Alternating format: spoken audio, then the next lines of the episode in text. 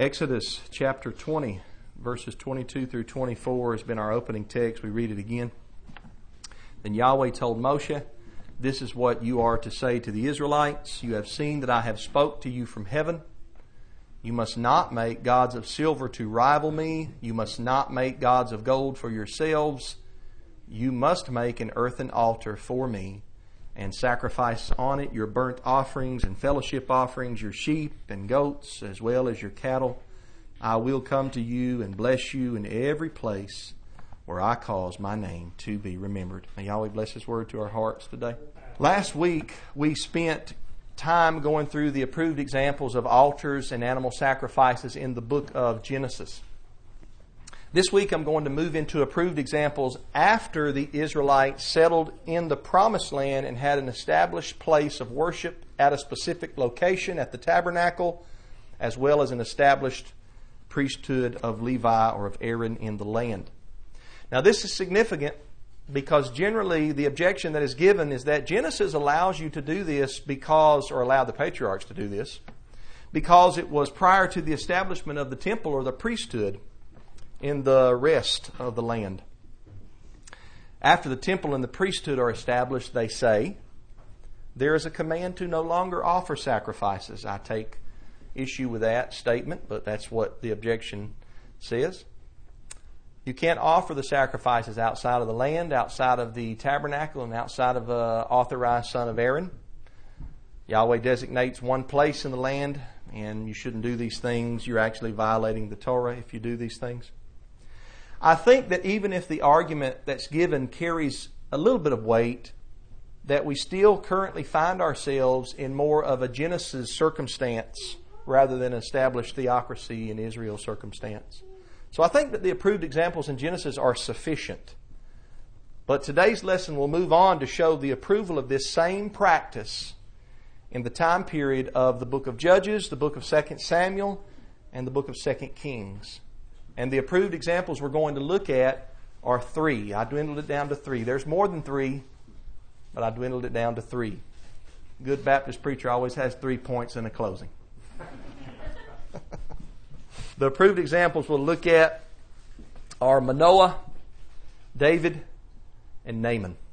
The other ones I, I'm going to mention, so you can look them up in your personal study time. The other ones are Gideon in Judges six, a group of Israelites at Mizpah in Judges twenty-one, Saul in First Samuel fourteen, Samuel, maybe around First Samuel eight, and I think I am not missing any of the other ones. You can see me afterwards to make sure. We'll begin today with Manoah. Who is Manoah? Do you mean Noah, Brother Matthew? We talked about him last week. No, I do not mean Noah. I am speaking of the man in Judges thirteen who lived in a town named Zorah. Zorah, according to Easton's Bible Dictionary, was about eight miles west of Jerusalem. Manoah was from the family or the tribe of Dan. He's not talked about much in Scripture, but what will help everyone is to speak here the name of Samson. If you didn't know who Manoah was, you absolutely know who Samson is. Samson's the strong man. Well, Manoah was Samson's dad, father and son. A little bit of backstory here to Manoah, as it's in the book of Judges thirteen. The book of Judges, specifically chapter two, it teaches us that as long as Joshua, the successor to Moses, as long as Joshua was alive, the Israelites as a nation, they served Yahweh. Judges two verse seven specifically says this. Even after Joshua died, as long as the elders who knew Joshua personally were alive, the Israelites still served Yahweh. But after that generation died out, service to Yahweh as a whole discontinued. The next generation forgot Yahweh. Forgot doesn't mean they didn't know who He was, but it means the fear and the love of Him dwindled away. They forgot to serve Him due to the desire for the people to basically live like the heathens that were around them in the areas. So the pattern in the book of Judges is this. The children of Israel would do good, but then they would fall away into false worship and do bad. They would get punished, and then Yahweh would raise up a judge. In the book of Judges, the word judge, shoftim, I think is in Hebrew, it stands for a leader. Not just a judge like you would think behind a bench with a gavel, but a leader in the community. Yahweh would raise that leader up.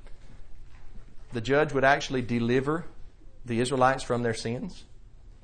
And then they would do good again. And then after a while, they'd forget Yahweh and they'd relapse, and the cycle just continues. You can read about it if you read the book of Judges. I think it's twenty-one chapters. It's a good read.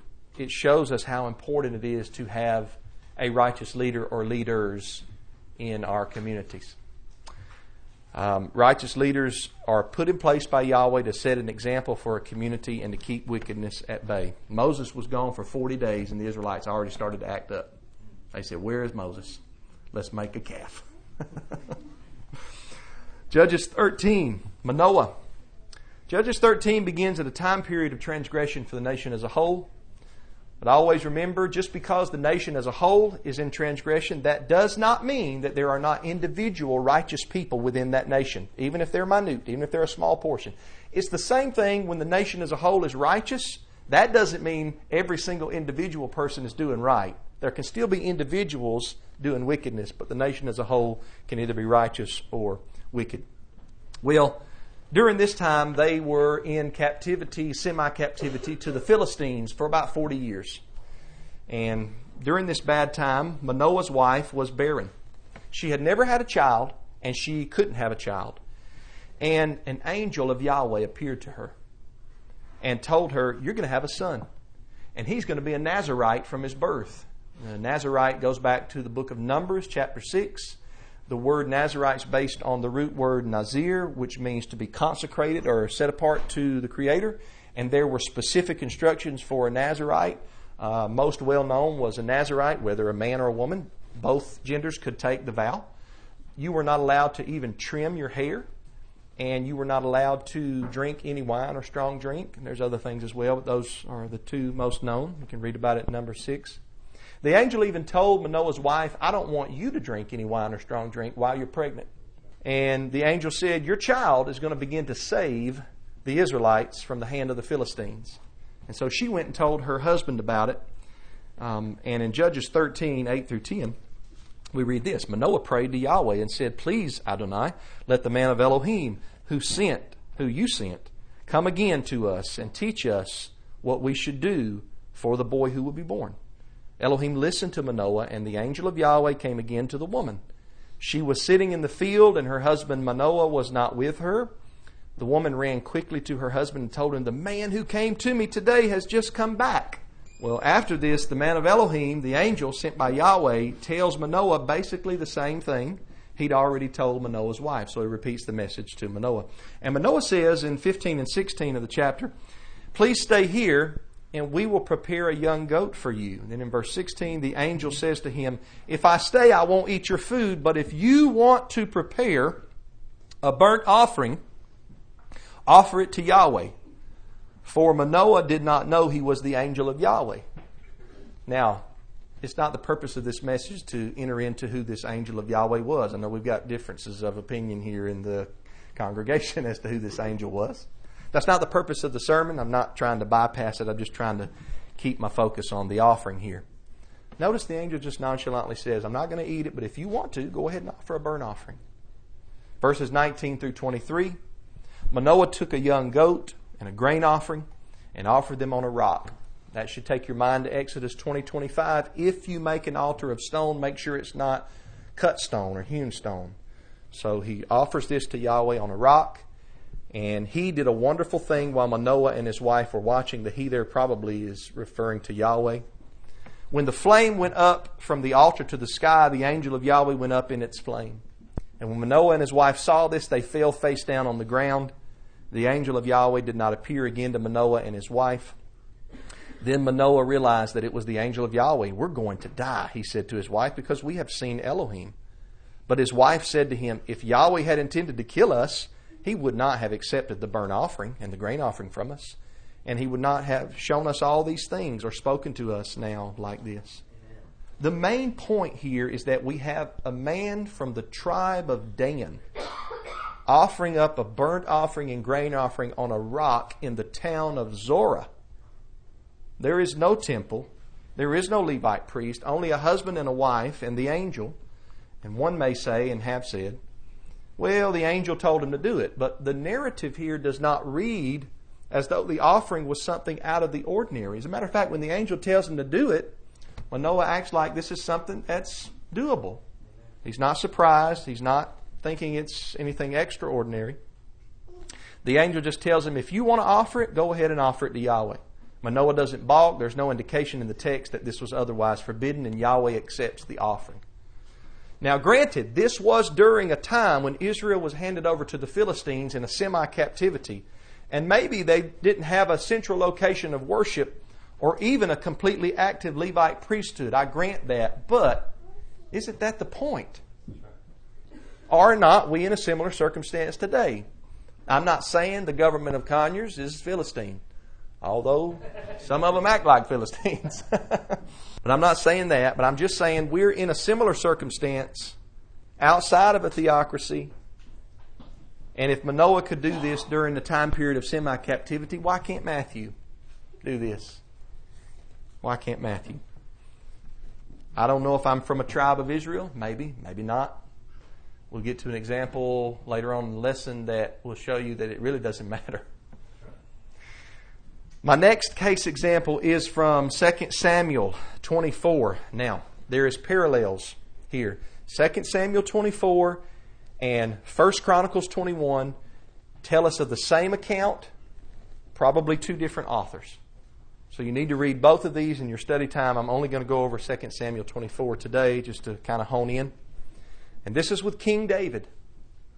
Now, some people may think, well, King David could offer a sacrifice away from the central worship location and without a Levite because, after all, he was the king.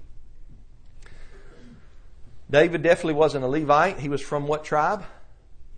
Yehuda, Judah, from the tribe of Judah. David, being the king, would not allow him to just casually do something that was forbidden and Yahweh be okay with it. According to Deuteronomy seventeen, a king was required to handwrite a copy of the Torah, and not just handwrite it, but read in it every day of his life so that he may learn to do what? To obey it and to rule by it, govern by it. So the king was supposed to set an example of law-keeping for the kingdom. Now, we know that didn't always pan out like that. As a matter of fact, there are more bad kings than there are good kings, especially when we look at the nation of Israel, as opposed to the nation of Judah after the split. But, regardless, Deuteronomy seventeen tells us how it's supposed to be. Okay? So, the backdrop here in Second Samuel twenty-four is David had committed a sin in numbering the warriors in Israel. David took a census at the beginning of the chapter, and some people have wondered why David's census is condemned. Why was Yahweh so upset at David numbering the troops? The best thing that I can come up with from my studies is that it had to do with David's distrust in the power of Yahweh for warfare and his reliance on the power of man for warfare.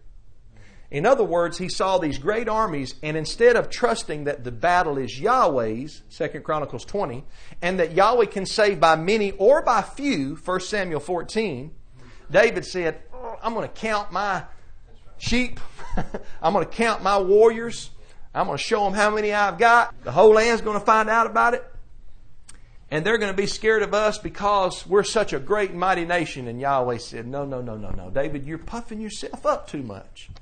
The righteous man is the man that humbles himself and realizes you can't even win a battle if I'm not on your side, with Brother Jerry. It doesn't really matter how powerful your army is. Right? Some trust in horses, some trust in chariots. We trust in the name of Yahweh. That's what the psalmist said. So I think that's why David got in trouble. And I think Yahweh stirred up David, not in the sense that he tempted him or caused him to sin. James one thirteen goes in contrary to that. I think Yahweh released his hand of mercy from David, and then David did exactly what his flesh wanted to do. I think that's the best way to understand that. And there are some texts that say that Satan is the one that stirred up David. And that could be the archenemy of Yahweh. It could be David's flesh. It could be uh, the adversarial armies that were trying to oppose David. Uh, the word Satan doesn't always have to mean uh, a proper noun.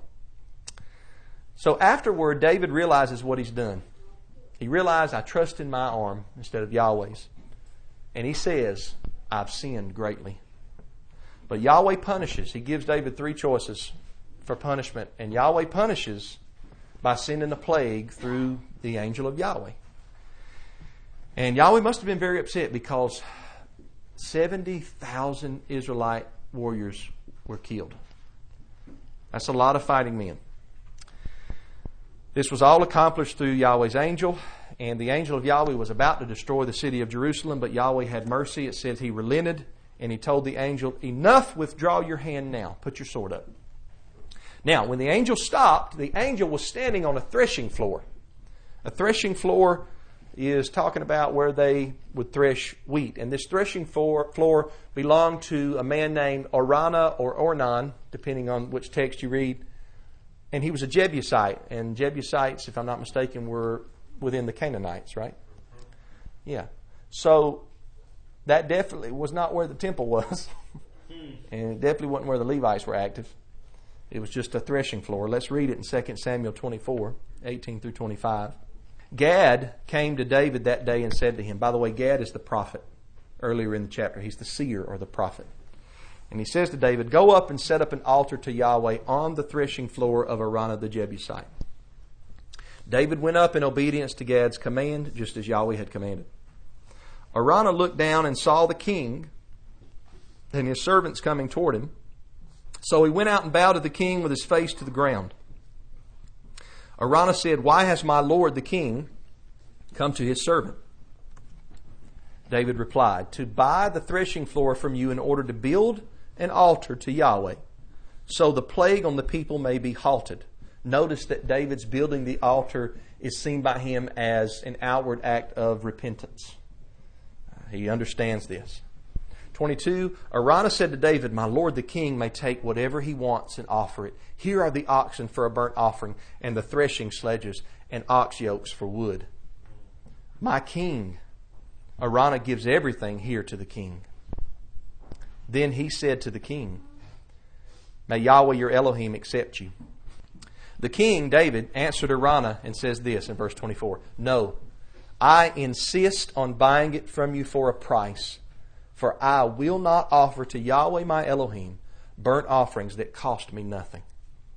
David bought the threshing floor and the oxen for fifty ounces of silver, and he built an altar to Yahweh there and offered burnt offerings and fellowship offerings. Then Yahweh answered prayer on behalf of the land, and the plague on Israel ended. So here we have King David, a Judahite. He offered an acceptable sacrifice to Yahweh, away from the tabernacle, away from the priesthood, at the threshing floor of a Jebusite. And it was accepted by Yahweh as a prayer of repentance. Some say, well, he was commanded. The prophet Gad commanded him to do it. That's true. But do you think that the prophet was commanding him to do something that was contrary to the Torah? I don't.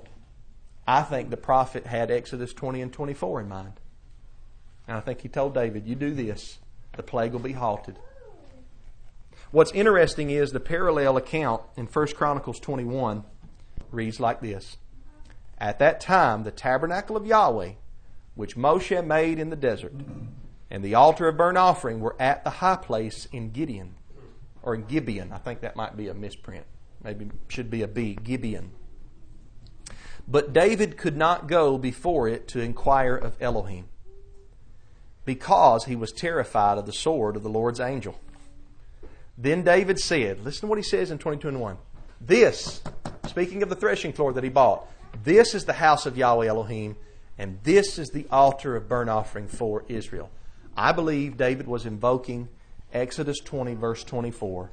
You must make an altar of earth and sacrifice your burnt offerings and your fellowship offerings on it. I will come and bless you in every place that I cause my name to be remembered. Yahweh was causing his name to be remembered on the threshing floor of this Jebusite. And it was turned from an ordinary place to a holy place. Even the very wood, the yoke of Araunah's oxen, was used for the sacrifice. Yahweh took the ordinary and made it extraordinary. That's example two. My last example for today is found in Second Kings five. I want to encourage you to read the entire chapter of Second Kings five, maybe tonight before you go to bed or sometime this week. It's a great chapter.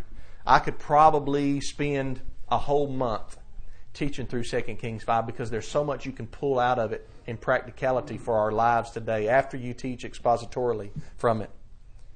In this chapter, there's this commander. He's a commander of the Aramean army, and his name is Naaman. He's a non-Israelite. Yeshua actually mentions Naaman in Luke chapter four. Yeshua calls him Assyrian, which is just another name for Aramean. Naaman was a brave warrior, but he had a terrible skin disease. The K J V says that he was a leper. Now, there was this young Israelite captive girl that had been taken by Naaman, and she lived with Naaman and his wife, and this captive Israelite girl served the wife of Naaman in the home. And she had been telling Naaman, you need to go to the prophet of Yahweh in Samaria. Samaria was the capital of the northern kingdom of Israel. Go to the prophet in Samaria.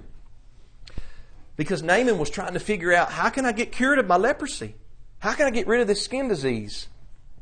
So Naaman goes, and Naaman takes with him, catch this, he must have been very wealthy. He takes seven hundred fifty pounds of silver, one hundred fifty pounds of gold, and ten changes of clothes. Why do you think he takes them? He's trying to give a gift. He's going to tell him, prophet, I'll give you this. Can you heal me? But Naaman doesn't go to the prophet first. Instead, he goes to the king, probably to get permission. The king of Israel, and the king tears his clothes and thinks Naaman is crazy. But there's this prophet named Elisha or Elisha who hears about the encounter, and he sends a message to the king, and he tells through the messenger, tells Naaman, come and see me. Now remember, Naaman goes to the king first. Kings are powerful men, but kings are not always spiritual men. The most spiritual man in Israel is always the prophet or woman, the prophetess, because there was both prophets and prophetesses. Naaman goes, and he stands outside of Elisha's house, and he knocks on the door. And Elisha doesn't move. He stays in the bed, and he tells his messenger, Gehazi, his servant, he says, go check the door. And Gehazi goes out, opens up the door, looks at Naaman. Naaman sees the servant. Where's Elisha? Ah, he's in the back bedroom. He's taking a break. He says, uh, he wants me to tell you, you need to go down to the Jordan River and wash yourself or dip in it seven times and your leprosy will be gone. And Naaman gets upset. Naaman gets so upset. First he says, there's cleaner rivers I could go dip in. And then he says, why can't the prophet come out and wave his hand over the skin disease and it be gone like that? Why can't he do some miraculous thing? Why can't I get my spotlight miracle? So Naaman starts to leave in a huff. He's going to go back to his land. But his servants stop him and they say, Father, Master. Actually, they, they call him Father. A lot of times if you had somebody of higher rank, you'd call him Father. They say, Father, if the prophet would have told you to do something big, wouldn't you have done it? Naaman says, sure. And they say, well, if he has just told you to do something little, why, why don't you want to do it? So Naaman says, okay. He goes down to the Jordan River. He dips in the Jordan River seven times. And after the seventh time, he comes up and his leprosy's gone. Now, that doesn't mean that the Jordan River was magic water. You know what healed Naaman? Yahweh. Through his obedience. He did what the prophet told him to do. You know, I could preach a sermon on this, and I don't want to go on a rabbit trail, but the Bible teaches that part of our obedience to Yahweh, to the Messiah, is to be baptized in the Messiah. And the Bible even says in a few places that baptism is for the forgiveness of sins, but it doesn't mean that the water's magic. It just means you're doing what was commanded to do. It's a beautiful example here. So Naaman is cleansed. He goes back to Elijah's or Elisha's house. I get those mixed up sometimes. And he knocks on the door, and I bet that was some knock when he knocked the second time because he was cleansed. But he says in Second Kings five fifteen, I know there is no mighty one in the whole world except in Israel.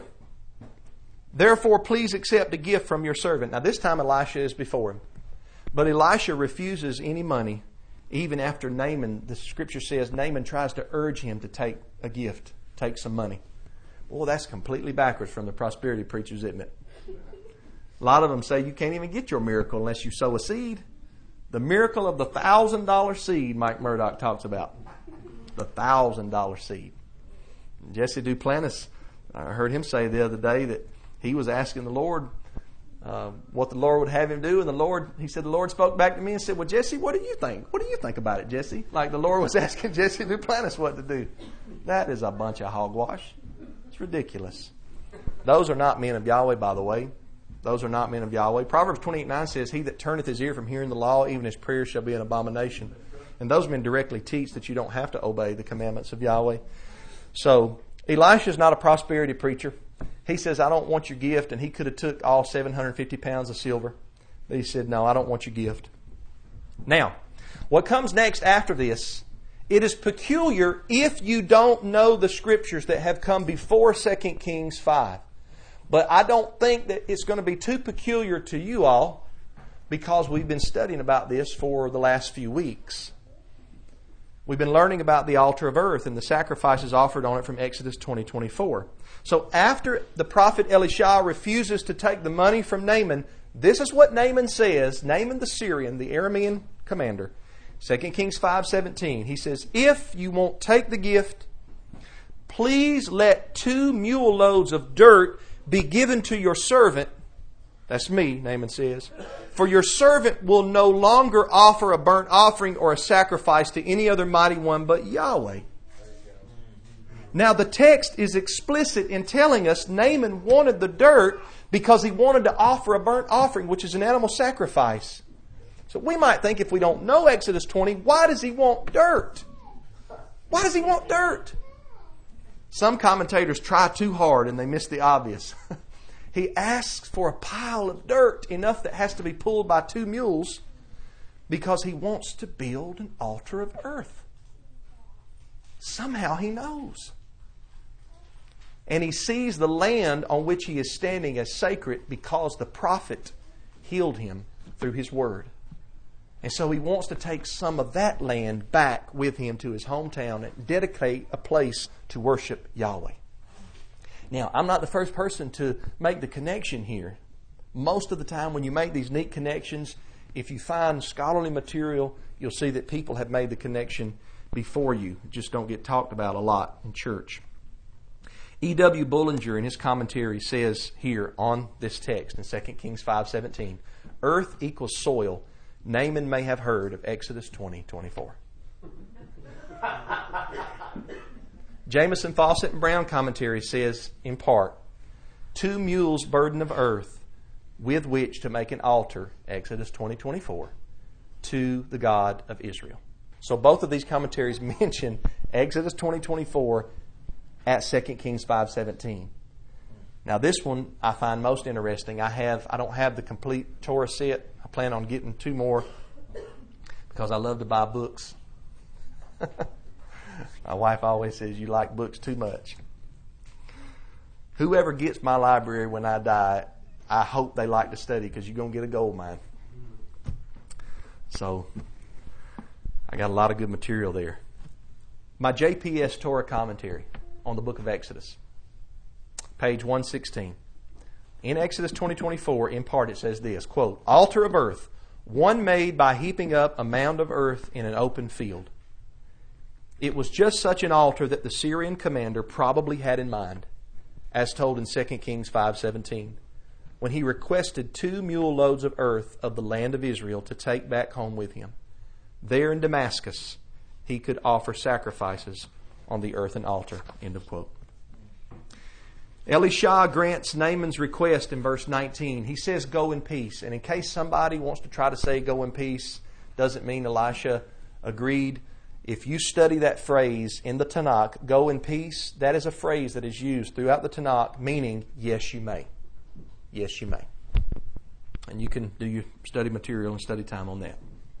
So, the prophet Elisha respected Naaman's desire to build an altar and sacrifice to Yahweh, and to do so, this is what's so powerful, to do so in a foreign land. To take it back with him to a foreign land.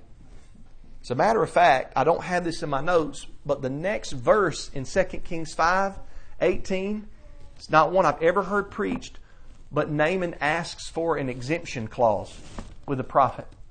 And he says, "Prophet, when I go back, I am the king of Aram's right-hand man. And we're going to have to go into the temple, to our temple. And he's going to bow before the deity of the weather named Rimmon." And he said, "I'm going to have to bow with him because I'm his right-hand man. I want to be excused when I bow because I'm just doing an outward gesture, but I'm really not bowing in my heart to Rimmon." And Elisha says, "Go in peace." Showing that the heart and the mind matter more than the outward. I'm not saying the outward doesn't mind, but I'm just saying we serve Yahweh in our mind and our heart primarily. Primarily. And Elisha granted Naaman's request. That's a whole whole message I could probably do on that, but you can you can read it. So th- the reason I think Elisha granted the request was I think Elisha understood Exodus twenty twenty-four. "An altar of earth shalt thou build." If you build an altar to Yahweh, it should not be done haphazardly. Offering an animal religiously, killing an animal, should not be done casually. There should be thought and prayer put into each. And I would recommend that if you ever do this, there should be a lot of thought and prayer put into it. You should do it in a reverent manner. Just like if you come before Yahweh in prayer, sometimes I think we forget that. When we come before Yahweh in prayer, He's the King of the whole earth. And when we enter our closet, we should bow in reverence before Him. I might get in trouble for saying this, but I'm going to say it anyhow. I think we could learn something here from Muslim people in that they get on their knees and bow down with their face to the ground when they pray. Do you know that the Hebrew word for worship means to bow with your face to the ground? That's what it means. A lot of times kings were worshipped. They would come up to kings and they would bow down and kiss the ring on their finger in homage, in obeisance, in respect. So when we do th- these things to Yahweh, whether it be prayer, whether it be the Passover we keep, or whether it be an altar, building an altar and offering a firstling of the flock, it should all be done reverently. It should be done with care, be done slowly, making sure you don't make any mistake to the best of your ability. It's holy space and it's holy time when you do that. But all that does not mean that it shouldn't be done. And it doesn't mean it's unlawful to do it just because we're in Georgia. If Naaman could do it in Damascus, why can't I do it in Georgia? Now, I don't have any dirt from Prophet Elisha's property. I wouldn't mind if I had some dirt from his property. But I don't have any. But I have consecrated this property that I have, this little bit piece of land, these three acres Yahweh's given me. I've consecrated it to Yahweh. I've consecrated it to Yahweh. We've consecrated the land on our, where our assembly sits to Yahweh. And so in a manner of speaking, it has went from unholy to holy, just like the wood of the oxen yoke on Araunah's threshing floor. Now, I realize that literally obeying Exodus twenty twenty-four sounds strange. It might even sound to some Christians sacrilegious. Matter of fact, some people will think that Brother Matthew denies the Messiah by all of this, but hopefully you understood the message I taught a couple weeks ago on the better blood of Messiah. This absolutely has nothing to do with our eternal forgiveness. It has nothing to do with our eternal redemption, what I'm talking about. This is an act of obedience. This is how we worship Yahweh. This is thanking Yahweh. This is how He wants to be told, "I appreciate you," in bringing Him an expensive gift. Like David said, "I refuse to offer something that doesn't cost me anything." Well, he paid that Jebusite money. So it sounds strange to a lot of modern people, but since when does anything that we do for Yahweh not sound a little bit strange to people? If you hadn't figured it out yet, we are strange. So if you plan on coming to fellowship here for a long while, just go ahead and get it in your mind. People's going to think that you're strange. Worldly people, Christian people, they're going to think that you're strange. May Yahweh help all of us be obedient to His Word. Um, I think that what I've shown is sufficient to prove that there's nothing wrong with building an altar and, and offering a sacrifice on it. When I was growing up in church, I thought the altar was something that you came down to after the preacher preached and knelt down before, and that's where you got saved. I'm not necessarily against all of that. I don't believe that you have to go down to an altar to get saved. I think that Yahweh is just as powerful in the back of the church as he is in the front of the church. Um, but I'm not against somebody that genuinely confesses their sin and repents. I'm not knocking that. Please don't mistake me for that. If a person goes down to a church altar and repents of their sin and asks Yahweh to forgive them and he forgives them, I'm all for that. I think that's beautiful. But that's not the biblical definition of an altar. Altars were used in the scriptures for sacrifice. Some with blood, some without blood. May Yahweh help us to, to believe His Word. Amen. This book of the law shall not depart from your mouth, but you shall think on it day and night. Be careful to do what Yah tells you to do, so that you will have good success. Don't turn to the right, don't turn to the left, but stay on the narrow path. Be careful to do what Yah tells you to do, so that you will have good success. May Yahweh bless you and keep you. I love everybody. Shalom.